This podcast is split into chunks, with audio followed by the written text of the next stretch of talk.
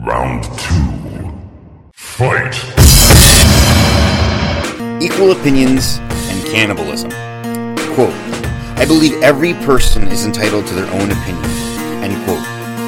The modern teaching by our culture is that we all ought to be this equitable. The idea is that we will have equity of opinion at all costs. But is this really an attainable goal?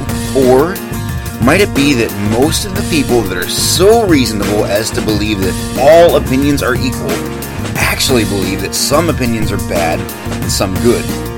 Might it be that believing all opinions are valid is actually very unreasonable? What about cannibalism? Those people's opinion is that eating human beings is a good thing. Is that person entitled to their own opinion? Do cannibals have a good opinion that is equal to, let's say, the person that believes someone who has taken part in cannibalism should be punished by the lawful authorities? Are these two opinions equally valid? Survey says no. See, when you get right down to the nuts and bolts of the thing, ideas such as these are not equitable. They are fallacious.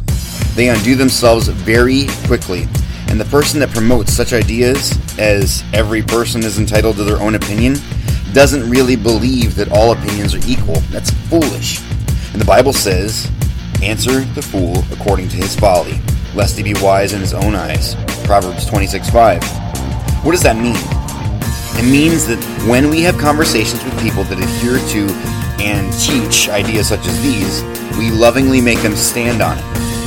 When it has moral implications for how we will be expected to live, the implications ought to be fully thought out and the fool ought to be answered according to his folly.